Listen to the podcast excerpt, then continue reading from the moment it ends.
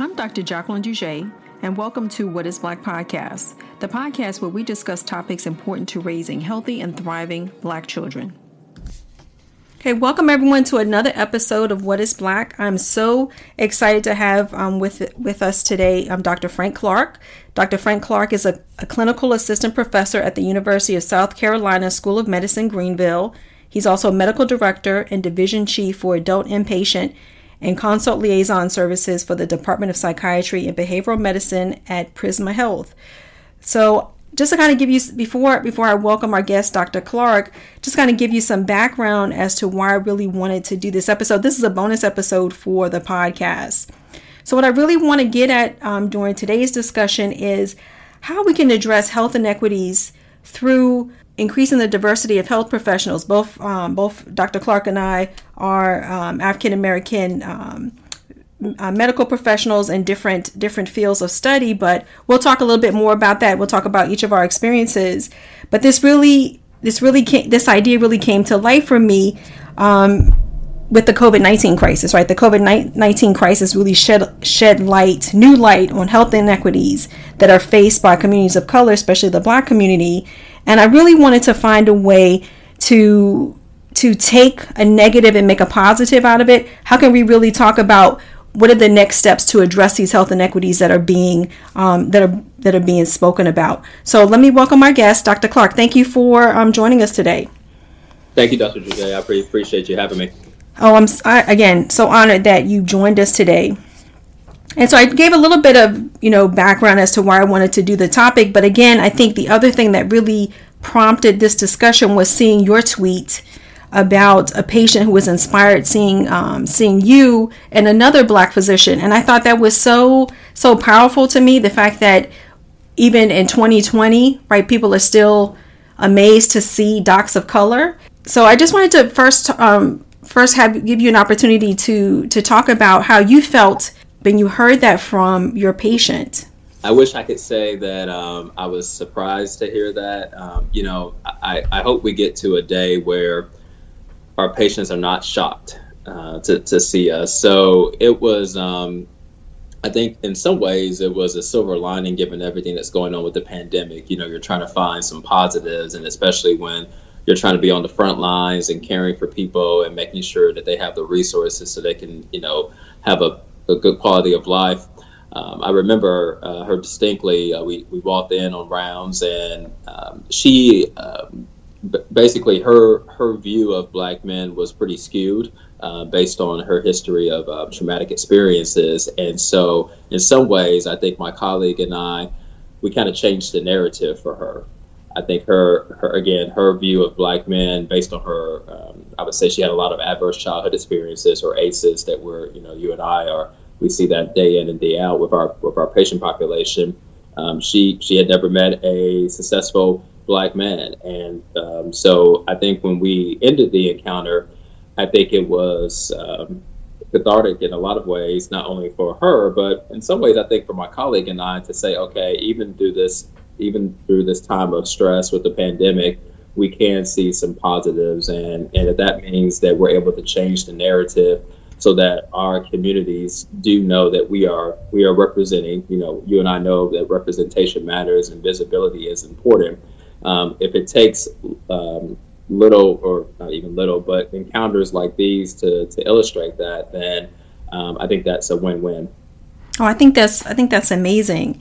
Um, so we we talked a little bit before the the interview about how through COVID nineteen and the discussion about health inequities is that there have been more docs of color that are coming out and showing up to really represent the profession, but also um, represent the perspectives of um, of the health of the health crisis, right? So not just COVID crisis, but the crisis that's being um, really being unmasked even more um, by this pandemic. And I wanted to, I guess, get your viewpoint about why that's so impactful and why it's so important now that so many docs of color um, are coming out and talking about these health health disparities and health inequities. So you you and I and other docs of color have known for decades that um, the social determinants of health, health disparities, um, how they can impact um, communities and and when it comes to life expectancy and, and health outcomes, you and I both know that the COVID 19, obviously, it doesn't discriminate, but we have to look at the underlying causes of why um, more communities of color, specifically African Americans, the Latinx um, population, as well as Native Americans, are dying at higher rates. And that goes back to structural racism. Um, again, we talk about the social determinants of health um, when there's an unequal distribution of money, power, and resources. Um, and so, whether it be poverty or discrimination, we, we are seeing um, I think this this pandemic further illustrates the social determinants of health and, and health disparities. I think it is great that we are seeing more of us on the front lines, so to speak, advocating. I mean, we've been doing this for a long time, um, but uh, unfortunately, I think it takes a crisis for America for America, America, excuse me, to kind of wake up and say, "Oh, this is happening." Unfortunately, I just saw an article. I don't know if you saw it today, where in Richmond, Virginia, um, the, the, the 100% of the deaths were in the African American community. Oh wow. Okay. No, I hadn't I hadn't seen that article. I've seen enough the, the statistics to show the disproportionality of African Americans in terms of um, deaths um, and morbidity from COVID 19. There's a mask on campaign that some of my um, colleagues um, are doing where um, I think it's like a tick, TikTok video they're doing where they will um, they'll, they'll, show themselves without the mask and, um, and, and various specialties, and then they'll put on the mask. But it, it's to bring awareness to um, you know the uh, oftentimes we see the black men and black women in medicine hashtag and representation matters. So I think it's great that um, again I think our our our profession and um, whether it be pediatric psychiatry, um, it doesn't matter. We are coming out in the masses and saying we are still here. We're going to continue to fight this fight until the end. And I think initiatives like we're seeing, whether it be the mask on campaign or other initiatives, I think it is galvanizing um, people and, and, and vote emboldening people to kind of say, look, enough's enough. What are we going to do not only during the crisis, but when COVID is over? You and I and others know that this is that the health disparities are going to persist, and so we we have to be action oriented and have a seat at the table to make sure our voices are heard during this time and also post COVID. And I think, you know, we, we mentioned as well the the AMA president, the American Medical Association president, is an African American um, woman, and I think she's brilliant. And I think she, yeah, she's just she's just a brilliant doctor, whether she's a black woman or not. But the fact that she also happens to be a black woman, it's like okay, that's that's very positive yeah, Dr. Patrice Harris, she's she's awesome, a, mentor and a friend of mine, and, and, a psychiatrist. So I have to give a shout out to her. oh yes, we, we can definitely shout shout out, give a give her a shout out. So, but it's interesting, right? I don't. I think on on one hand, the fact that we're showing up and we're we're more visible, I don't want people to think that we're very common, right? So it's we're dis, there. There are not enough docs of color um, across across specialties, and I just wanted to share um, share some data with people. So this is from the American Association of Medical Colleges. I think some 2018 data of um, active physicians. They're only about five percent that are Black or African American. Um, about six percent that are Hispanic or Latinx. Um, and when we look at who is applying to medical school, Again, only about 8% in 2018, 2018 19 medical applicant pool were African American, um, 6% identified as Hispanic, and then even full time uh, medical faculty, African Americans only made up about 4%, and Hispanic um, Latinx only about 6%. So we're really underrepresented, but when we, but when we, but when we, um, are in medicine, I think we do we do a wonderful job, right? We also talk. There's data that show that racial and ethnic minority physicians are more likely to practice in primary care and in, and serve um, underserved communities, um, especially communities of color. So, so I say all that to say that that's that's sort of again why I really wanted to talk about how can we, you know, you talk about being active, right? Because COVID nineteen will hopefully end, right? And when it ends health disparities are not going to go away, the health inequities aren't going to go away, right? But what things can we do uh, uh, above and beyond the advocacy, right, and taking on leadership roles that maybe we can help to increase the pipeline because I feel like it's such it'll be such an important aspect to to address health inequities over a period of time. It's not going to be overnight, but I think it would help make a difference over over time. Yeah, I, I think we, we, you and I, and, and, and other healthcare professionals realize that if we're going to improve the health outcomes of the communities we serve and um, and that we have sustainable communities, we we have to make sure we have a diverse workforce. Um, and you know, we talk about intersectionality, we can talk about race, we can talk about sexual identity. Um, it, it, there, there's so many diversity dimensions that that we need represented in in, in, in healthcare. I think it's got to start early. Uh, I'm a product of pipeline programs. I, I know uh, without pipeline programs, I, I, wouldn't be where I am today um, you know, access is key. So um, there's a saying um, that again, if, if they you can't believe in, in, doing, if you don't see it, you can't you know you can't achieve it. And so you know when we, uh, for example, at the American Medical Association, uh, I'm I'm part of the um, I serve on a, a, governing council, which is called the uh, Minority Affairs Section Governing Council. And part of our mission in, um, on that governing council is to one um, help shape policies that um, impact communities of color, and then two, um, to also uh, encourage and, and do community outreach to communities um, starting at a young age. Uh, high school is too late.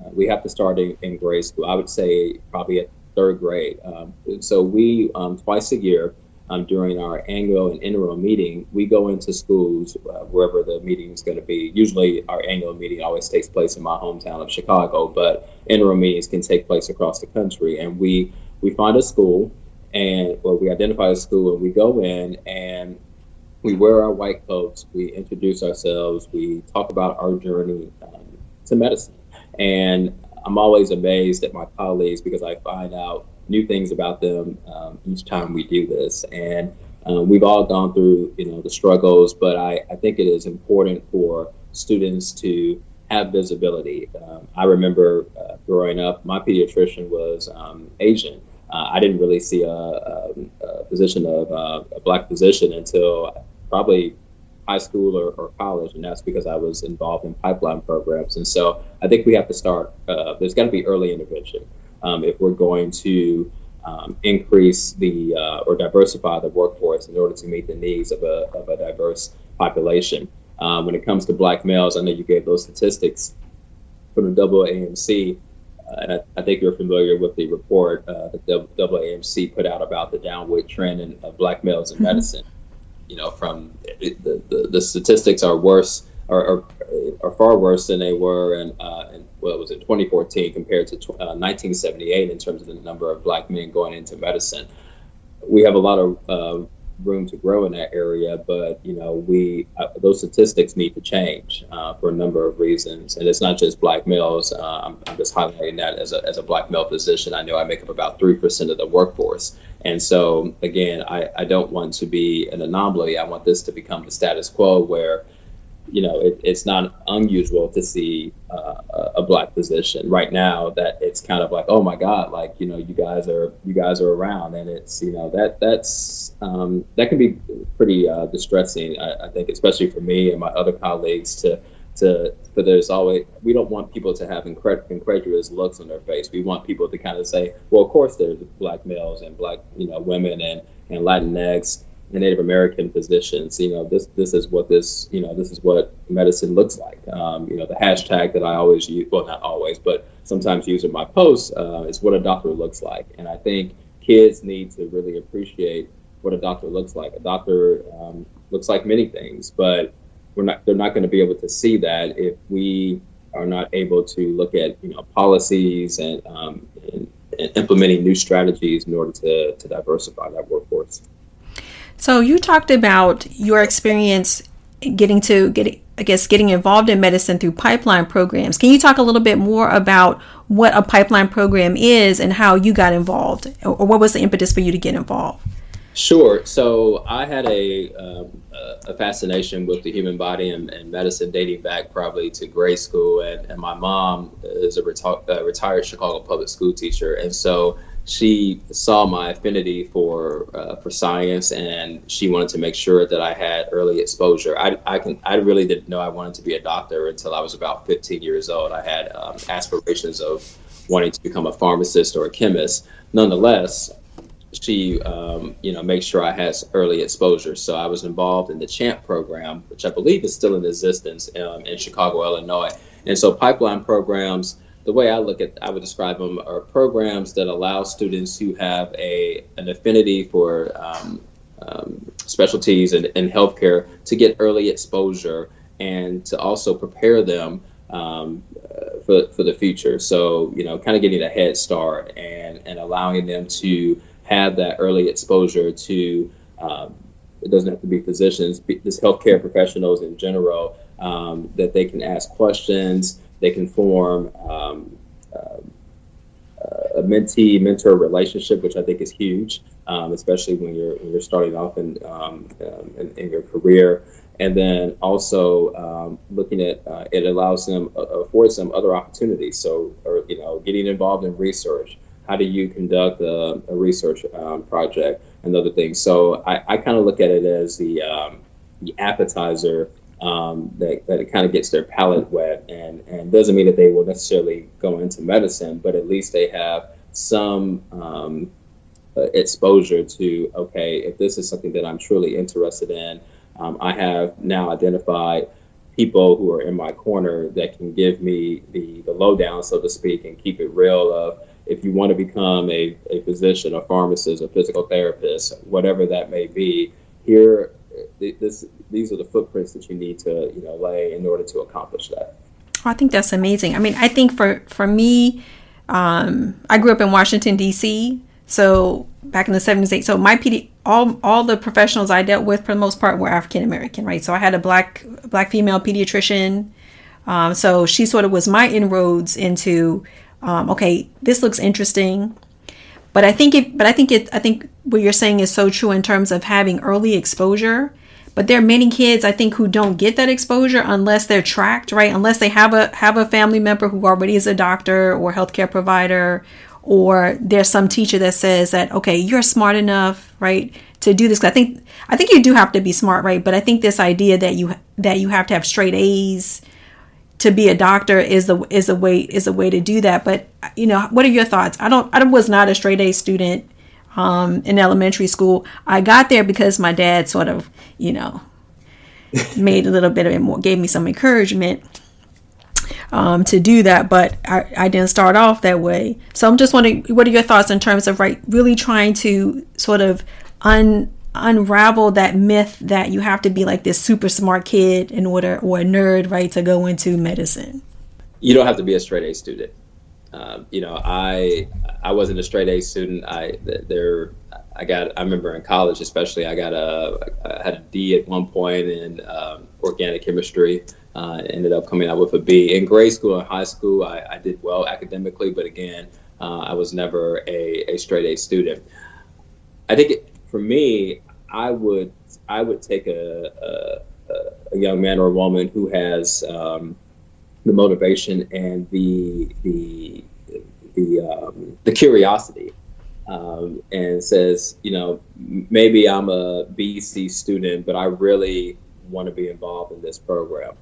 That's where mentorship comes in. We we can't just identify the kids who are straight A students uh, because then I think we we miss a lot of people. Um, you know, I, I, definitely well, we were past fail in medical school, but uh, I was I would say I was at the, the low end um, in terms of class rank for for uh, for medical school, and I struggled at medical school. And even though I did um, perform acad- um, well academically prior to medical school, I, I think we we have to be transparent and say, okay, if you want to go to medical school, sure, GPA is going to be important, but it doesn't mean that your your life is over if you're in second or third grade and you know you're a BC student. What what can we do to help intervene so that we can turn those B's into A's and turn so and turn those C's into B's? Um, I think you know to your point, a lot of times kids get left out because they're not at the head of the class. And you know, while A's are important or, or great GPA is important, it, it doesn't um, tell you exactly what type of um, position you're going to be. For example, I mean, how many people do we know that when we were in medical school and um, you know had stellar board scores, but you know maybe they weren't the best communicators and they didn't know really how to establish a, a good therapeutic alliance with their patients. Um, so I think for those kids who are, let's say, maybe struggling for um, um, in their academics, I think we have to figure out one, why are they struggling? Right? Um, you know, is there something going on at home that we don't know about? Um, you know, I'm a firm believer that all children are intelligent. Um, you know, we I, I refuse to people for people to say, "Oh, this kid," you know, the common word, "this kid is slow," or or things like that. Kids are teachable, uh, but we have to be patient in how we. You can't teach. Um, you, you, have to modify your um, your, your, your teaching style, um, and I and I think sometimes um, educators have a difficult time doing that because it's like, well, you know, everybody else gets the concept. How come you're not getting the concept? Well, maybe that that child um, is, is, has a different way of learning, and so how can we appeal to those children that, um, you know, again, may not have the straight A's, but still encourage them and and we can still believe in them and say, hey, we can get you there, and this is what's what it's going to take. Let's partner together to figure out how we can help you accomplish your goals.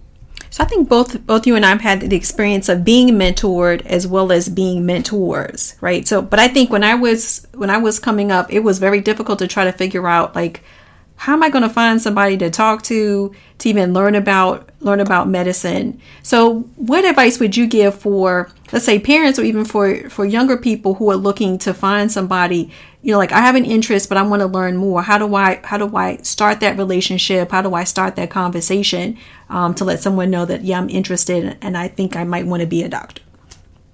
So, I would say um, establishing a, a network um, and that network is going to look different for everyone. Um, so those, I would say, if you're in school, if you're in elementary school, we talked about you know starting early. I would reach out to um, uh, your, a science professor. It doesn't have to be biology. It could be chemistry, uh, physics, it, it, or it can be in the non-sciences. Um, and saying, I have an interest in, um, I want to be a doctor someday, but I don't really know what a doctor does you know we we sometimes are you know to your point are afraid to to ask because we don't want to feel like a, a, burden and we, we know that people you know are, are busy but I, i've always been a firm believer you don't you don't know unless you ask. And that person can go ahead. Oh, because I, I, think you brought up like a really, really good point about feeling like it's a burden. Because I've had like my own kids tell me that, right? As young adults are like, I don't want to ask ask that person. I don't want to bother that person. So I really would, I really would love for you to go into that a little bit more because I think that really is a barrier for for a lot of young people. Yeah, um, I'll give you an example. Um, I um, I had a uh, young lady at work, uh, African American female, who uh, works for our, our, our uh, healthcare system.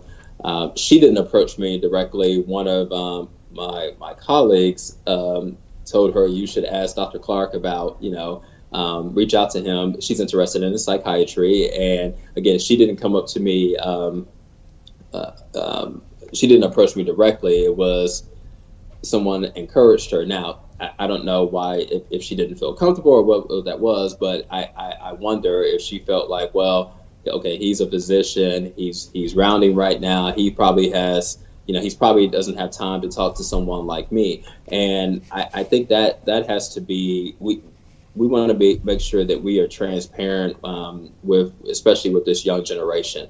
We are never too busy I, am never too busy i know you're never too busy to, to talk to a, a, someone that says hey I want to be one of the future leaders of tomorrow. Um, you know, I, am all about paying it forward. So I, I, had a lot of people growing up who mentored me. Some of them are still my mentors. I have, you know, mentors from um, who from various um, diverse backgrounds. Never be afraid to approach a person. Um, you know, I think especially when um, I, I get this way sometimes. You know, when I'm at a conference and I see someone that you know I've read their their their papers and I'm like, oh, you know it's almost like a celebrity kind of thing. You're like, I don't want to go up to them because they may say, okay, who are you and, and why are you approaching me? And I have found just the opposite. I have, I have found that individuals, when you approach them, they they want to get to know you. They, they're not going to really tell you anything about themselves. They want to get to know who you are, why you're interested in what you're interested in, and how they can help cultivate, um, you know, your, your your dreams. And I think that that can also be um, true of um, of our teachers, our educators, whether it be elementary school or high school. So I would encourage um, our youth to um, not be afraid. Uh, don't be timid. Have the confidence to to go up. And if they feel like they can't do it by themselves, um, go with some. You know, go with someone that they trust. You know, maybe it's someone. Maybe it's the um, the principal, or maybe it's a teacher that is not involved in sciences. But you know, having a game plan and saying, okay, this is who I would like to approach this is how I feel about it. How would you um, encourage me, or what approach would you take in order to talk to this person? And I, I would say 99% of the time, um, those individuals who are approached are going to be very receptive to what um, these children are saying because they recognize that they are the future. Um, I think sometimes when we are silent, we miss out, we kind of delay our own blessings, so to speak, because we are afraid of what may happen. And so I think we get into this catastrophic thinking of this is the worst case scenario. I don't go into situations thinking the worst case scenario. I go into situations thinking the best case scenario. And best case scenario is they will take me under their wing, they will mentor me. Worst case scenario, maybe they don't have the time, but there's always the but or and they can refer me to someone else who may be able to take the time and and mentor me. So uh, there doesn't have to be a period. It can be I don't have. I appreciate you reaching out to me. I don't have the bandwidth, but I know someone who who can, and I will put you in contact with that person. I think that's important for parents um, of younger kids as well as young kid. You know, parents that they're they're letting their kids listen to this um, to this conversation. Is I think that's so true. We get you know. We, there's this anxiety that we have. And like you i mean I, i'm the same way. Like i have friends now that i'm like they did like they did great work. And i was like oh they're not going to talk to me. They're not going to talk to me right? Little starstruck. But then it's like you get to know them and like oh man i'm so glad that i got to got a chance to meet them. But the other thing too is is that i want to i want to hope that over time right that it's not just a chance encounter because i think for a lot of young people that's it's really a chance encounter it's like hopefully someone came to your school right hopefully someone saw something in you right but at some point i want to i hope that we create a, a system where kids are just it's just an option right and it's not it's not the default option because well, I guess for many kids, it probably would not be a default option. I want it to be an option. You know, if you're going to think about whatever you want to be, oh yeah, I want to be a doctor, and then you decide later you don't want to be a doctor, but at least it's on your it's on the t- it's on your it's on your list. But I think ultimately we have to get to the point where I think more of us are doing the great work that you're doing, going into schools and and and mentoring or giving opportunities for kids to be mentored. So I wanted to wanted to get your thoughts, just kind of circle back again as to I guess the underlying underlying premise of the of this discussion why why we need more docs of color. Okay, why is it so important to have have a diversity of docs of color um, in the field of medicine?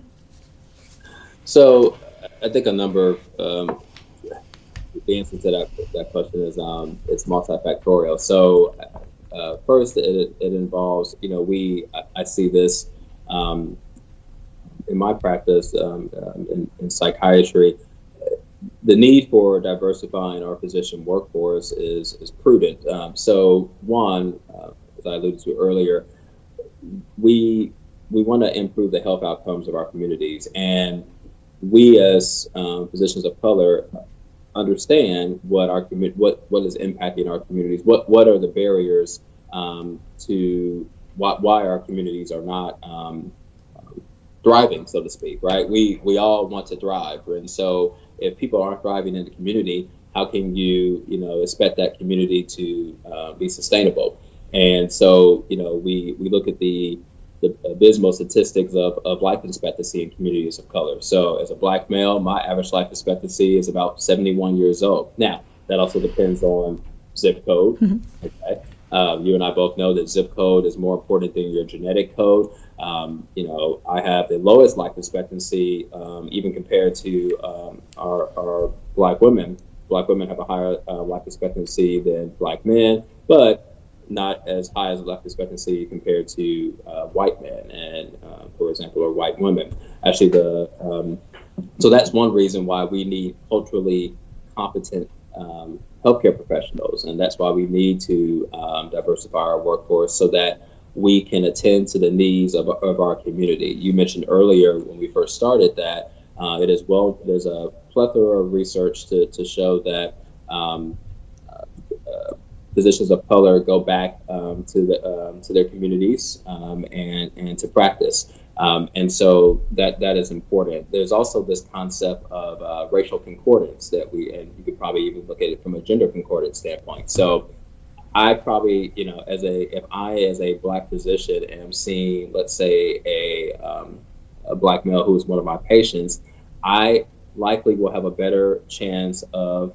having my patient uh, adhere to his medication regimen compared to if he were seeing um, a person of, of different um, with a different skin pigment. Now, that's not to say that um, uh, a black patient um, cannot have a therapeutic alliance with um, a, a, patient of a different um, cultural background, but there is something to be said for racial concordance in terms of improving health outcomes. People feel comfortable with when they sit across with someone um, of a similar cultural background. There, there are things that they may disclose to that person that they wouldn't disclose to someone um, of a different cultural background. Same thing with um, gender. I mean, I, I um, if I have a, um, a person, uh, we'll say a woman who comes in and she's had multiple traumatic experiences, um, she may not feel comfortable disclosing that to me. Uh, does that mean that that won't happen over time?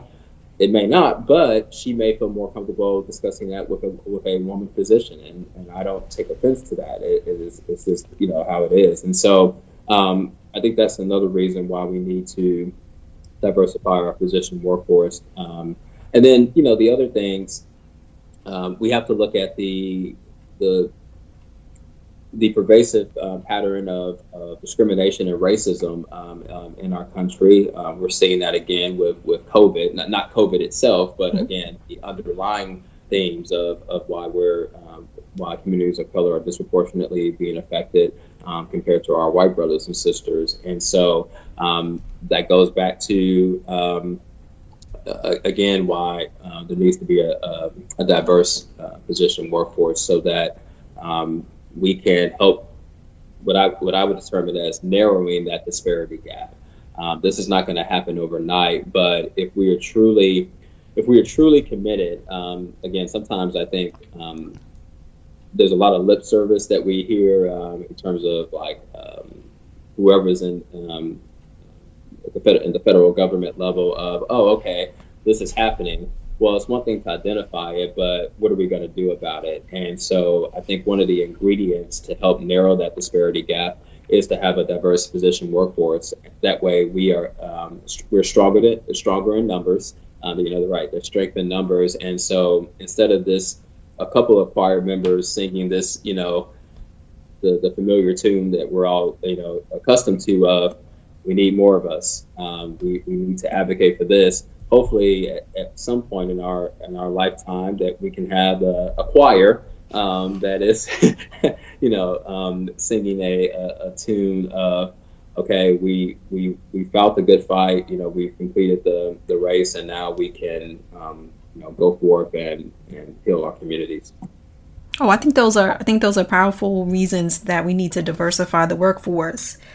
Now, I just wanted to talk just talk a little bit about some issues that I think young people might have, that they might think might be daunting in the medical path. One, it takes a long time to become a doctor, and then two, the economic cost of becoming a doctor. And some of those I think are systemic issues, right, that really um, create barriers for many many communities. Uh, socioeconomically as well as of color. So I wonder if, you could speak to those to those things and I guess make, speak realistically about them, but maybe how they can also be overcome as well, so that they they don't stay barriers for someone say, deciding not to do it because of those barriers.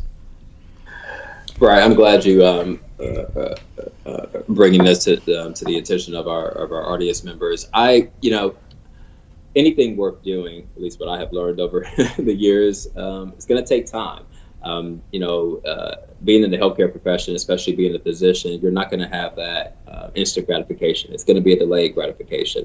But I, I'm a firm believer of if you truly want to do something, if you have a dream, um, you do whatever it takes to accomplish that dream, and and you, you don't want money uh, or time to be a barrier. Now, everybody has different circumstances. Um, you know, I was a recipient of a full ride scholarship to medical school, but then I uh, eventually lost that scholarship because I was experiencing some academic difficulty. And so um, instead of being debt free, I came out with uh, $250,000, uh, and then which as interest accrues, accrued, um, it was close to 400,000. Now I've, um, you know, my wife and I have made a significant dent um, in, in those loans, but if you were to ask me if I were to do it all over again, would I? And I would say yes, um, despite being in debt. And so, you know, I was blessed that I didn't have any um, undergrad debt. That's not um,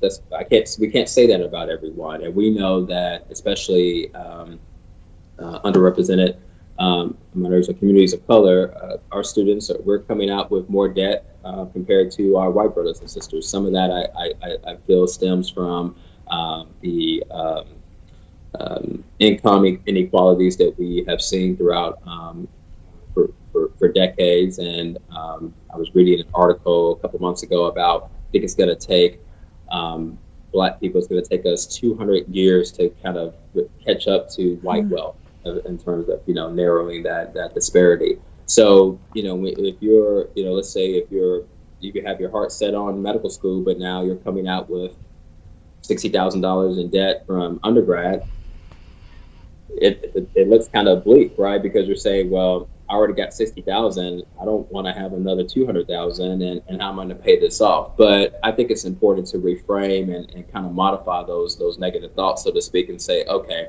I'm coming out with this much debt right now, but my goal was not just to go to college and complete college. I have my eye on the prize, and, and the prize is that I want to go become a doctor. And so I know for a while it's going to be a struggle, but I'm going to look at the opportunities um, or the silver linings um, that are that I can identify even through this time of the storm.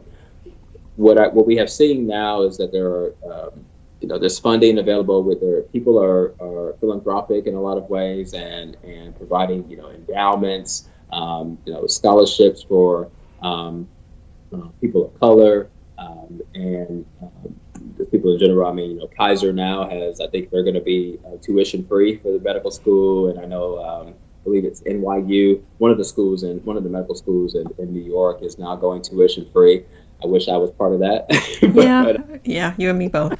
But um, but I, I, I don't want students um, to give up because of the time. And and i'm you know i'm sure you are as well. I'm pretty transparent when i talk to students and they say how, how many years does it take to become a doctor? I'm like hey let's go through the you know you got elementary school high school college medical school then residency. You know it's going to take a, um, a good a good uh, portion of your life is going to be spent in school. But if you want something bad enough you'll do whatever it takes. And um, you know, so I, I, I want students, um, those who are listening, you know, um, out there to realize that don't give up on your dream. Um, there are people, again, this goes back to the mentorship that, you know, we talked about. Um, there are people out there that uh, will help you. Um, doesn't have to be from a money standpoint, but just, you know, um, pointing you into resources where um, that are available so that you know maybe um, you don't come out um, with with as um, much debt compared to if you didn't have those resources or, or, those mentors that could you know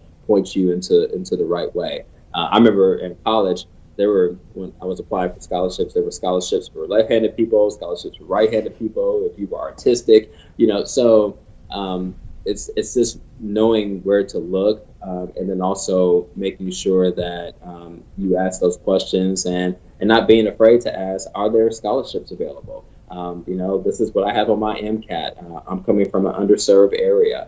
Uh, you know i know sometimes um, they will waive the uh, fees for mcat uh, or if, if, people have you know mcat is, is not cheap or mcat um, mcat prep courses are not um, cost effective sometimes for people asking asking the question, uh, is there a way to waive the fee based on my circumstances? Well, I think those are great, um, great tips. And I think for the other thing that I'd like to share too with younger people is that not only do you, I mean, yes, yes, it's time and there's a cost to, to going through medical school, but then you also have to think about on the other side, right? There's sort of, there's an honor to be, a, to be a healthcare professional. And most healthcare professionals, even if we have some student debt, right, most of us do you know do fairly well right in terms of being able to um, you know pay for pay for our housing maybe not doing residency right after residency. Um, you know you tend to you tend to be able to you know you're not living hand to mouth so to speak right? So you tend to be able to live pretty comfortably right depending on on what your level of comfort is and depending on the specialty and I'll definitely share in my show notes some information for um, for our listeners in terms of additional resources from the American Medical Association, um, as well as from the um, AAMC, as well as some other associations about um, how you know some answer some more questions for young people interested in medicine.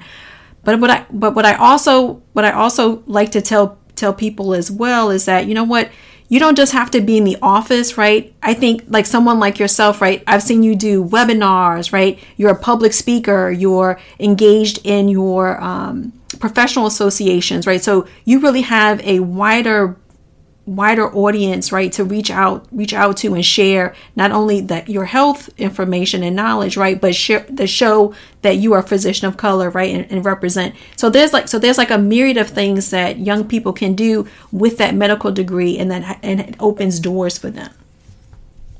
Absolutely. Um, i think it's important to, to, uh, to your point to you know being a physician is a, is an honor and a privilege but it's it's going beyond and uh, above and beyond the bedside, right? You know, it's it's one thing to to go around and make your rounds and see patients and and and contribute to patient care, but one of my favorite things to do is to be out in the community um, because you know I didn't just become a physician to to take care of patients. Um, you know, it's it's as physicians we are teachers, and so you know instead of having the the media and other outlets um, provide the education for our communities. We have to be, um, you know, at, at, the on the front lines, so to speak, of, of, going into our communities and making sure that they have um, the information that is um, accurate and scientifically based, and, and and so that they can um, draw on that and then make their make their decisions about, uh, around their care as, as, as, best they can with the information that has been given. So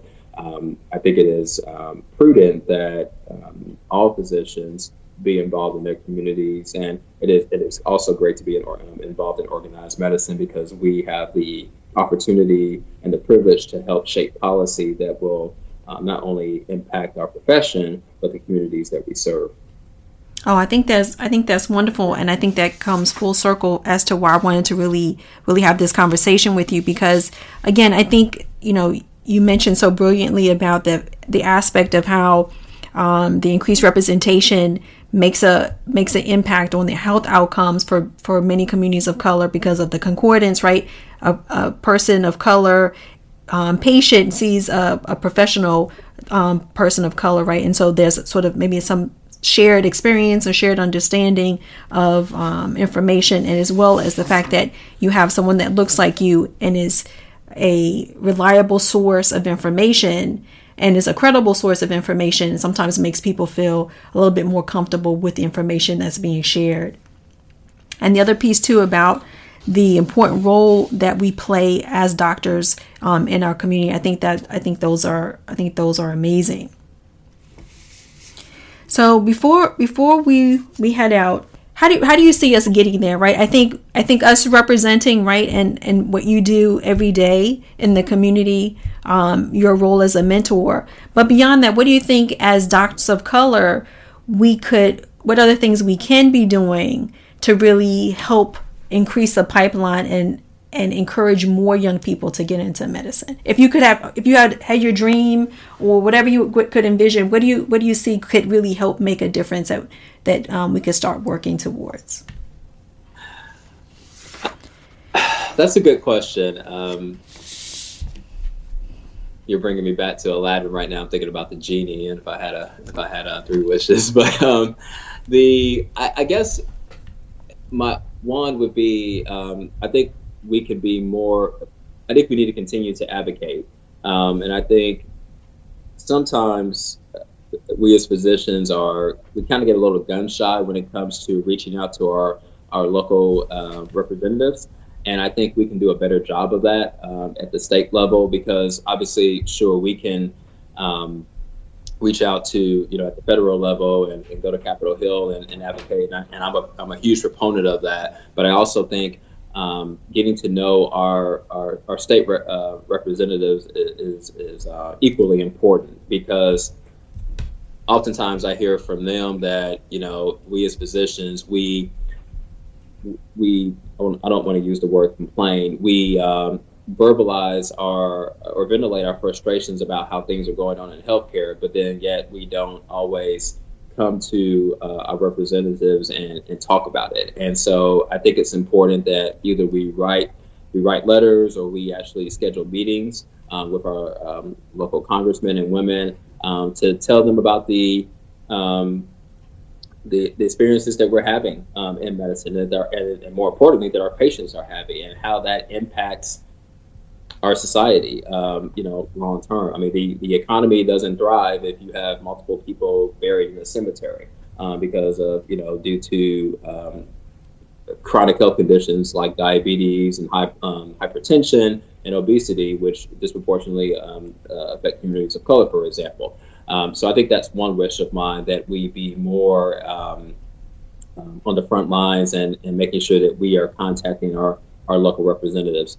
I think the other thing um, that I would wish for is that we, I wouldn't say necessarily having more pipeline programs because I think there are pipeline programs out there, but I think it's important that we make sure that, that we have a venue so that we can disseminate that information um, and making sure that the communities that may not necessarily have access to that information to make sure it's disseminated to them in a, in a timely fashion. And um, I, am still working on that with some of my colleagues to say, how do we get this out there? Um, and so maybe, you know, with this pandemic right now, Zoom has has um, become like, you know, everybody's doing meetings on Zoom or we're having Skype meetings. Social media is, is a perfect platform. I think we need to be more creative. That that's one of my wishes. I think we need to be more creative uh, and how we disseminate information. I know some of my colleagues have a have their own YouTube channel uh, I've been encouraged to do that. I have not done that yet, but that, that's something that I've thought about.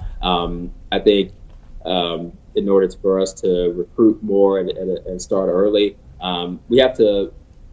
I think we have to be kind of businessmen and women. Uh, I'm learning that more and more. They don't. Uh, I think in medical school they didn't do a good job of teaching us that, but we we have to know our audience, right? And and um, when we're looking at okay, what's going to be our strategic plan to help recruit more of a diverse workforce, I think we have to survey our communities and and and like for kids, for example, um, Facebook is out of date for kids. It, it's YouTube.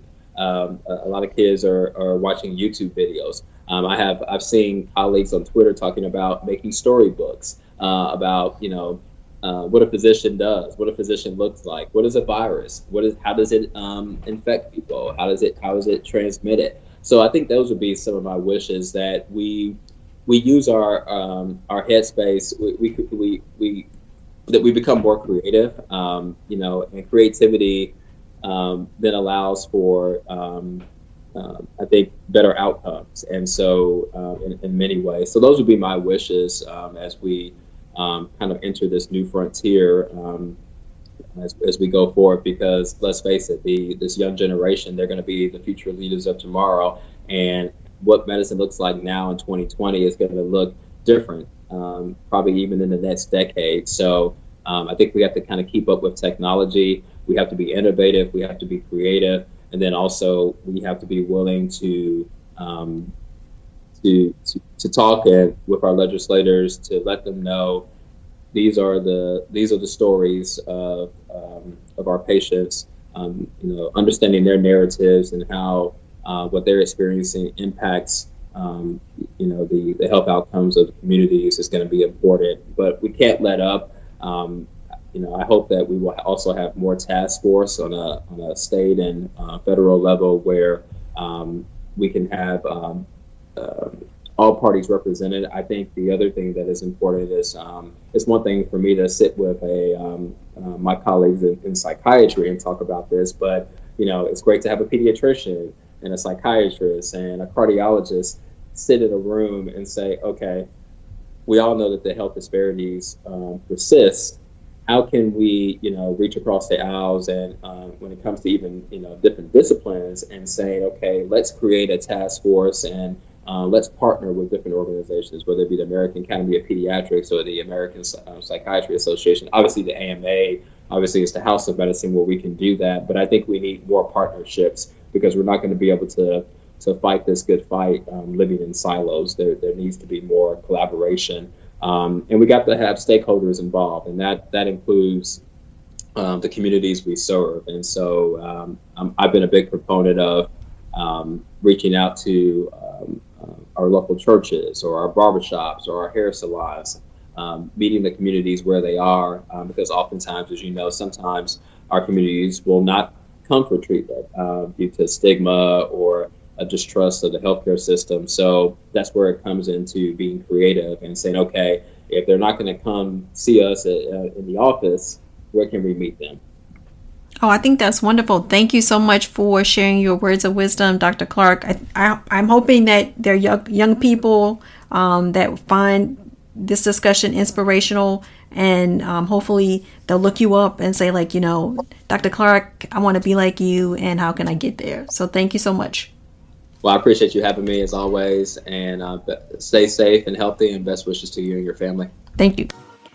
Thanks for joining us this week on What is Black podcast. You can follow us on Instagram, Twitter, and Facebook. And for more information about the podcast, our blogs, and subscribe to our upcoming newsletter, go to our website at whatisblack.co. As always, subscribe to the show to catch every new episode. And don't forget to leave us a review so we can continue to bring you fresh content. Until next time, thank you for listening.